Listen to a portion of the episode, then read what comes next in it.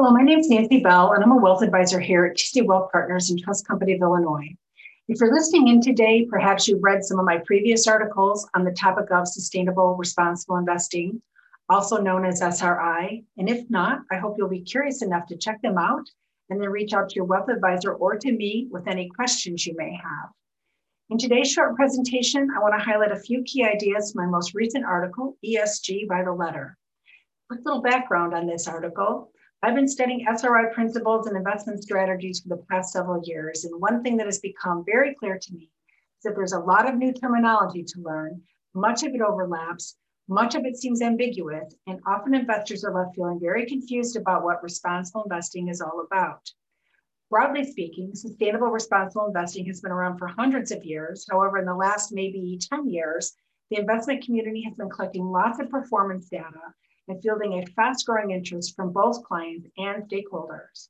As a result, we're seeing sustainable responsible investing making big headlines and showing up in boardroom conversations all over the world. More and more investors are realizing that they can make a difference by intentionally choosing companies or stocks or a basket of stocks that either have a positive impact on our local and global communities or at least do no harm.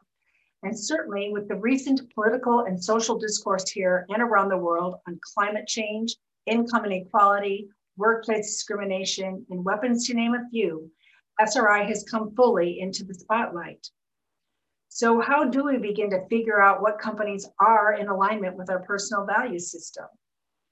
Well, this is where ESG comes in. This is the scoring system and the data points that measure the impact a company's business practices have on the environment, social structures, and the products and services we consume.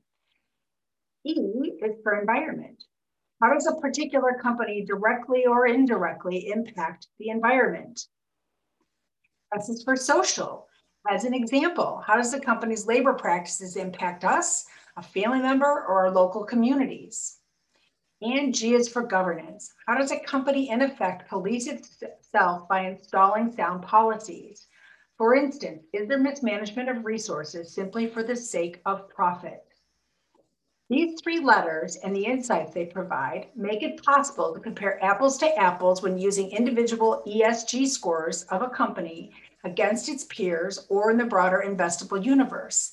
And while it is not a perfect system, it is a good enough system that continues to evolve and collect better and better data.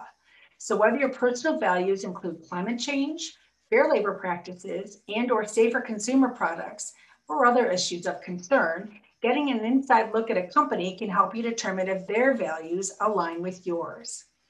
ESG is a tool. It's a tool for helping you sort the good companies from the bad as you define it and by using data to help steer you to or away from investing in them.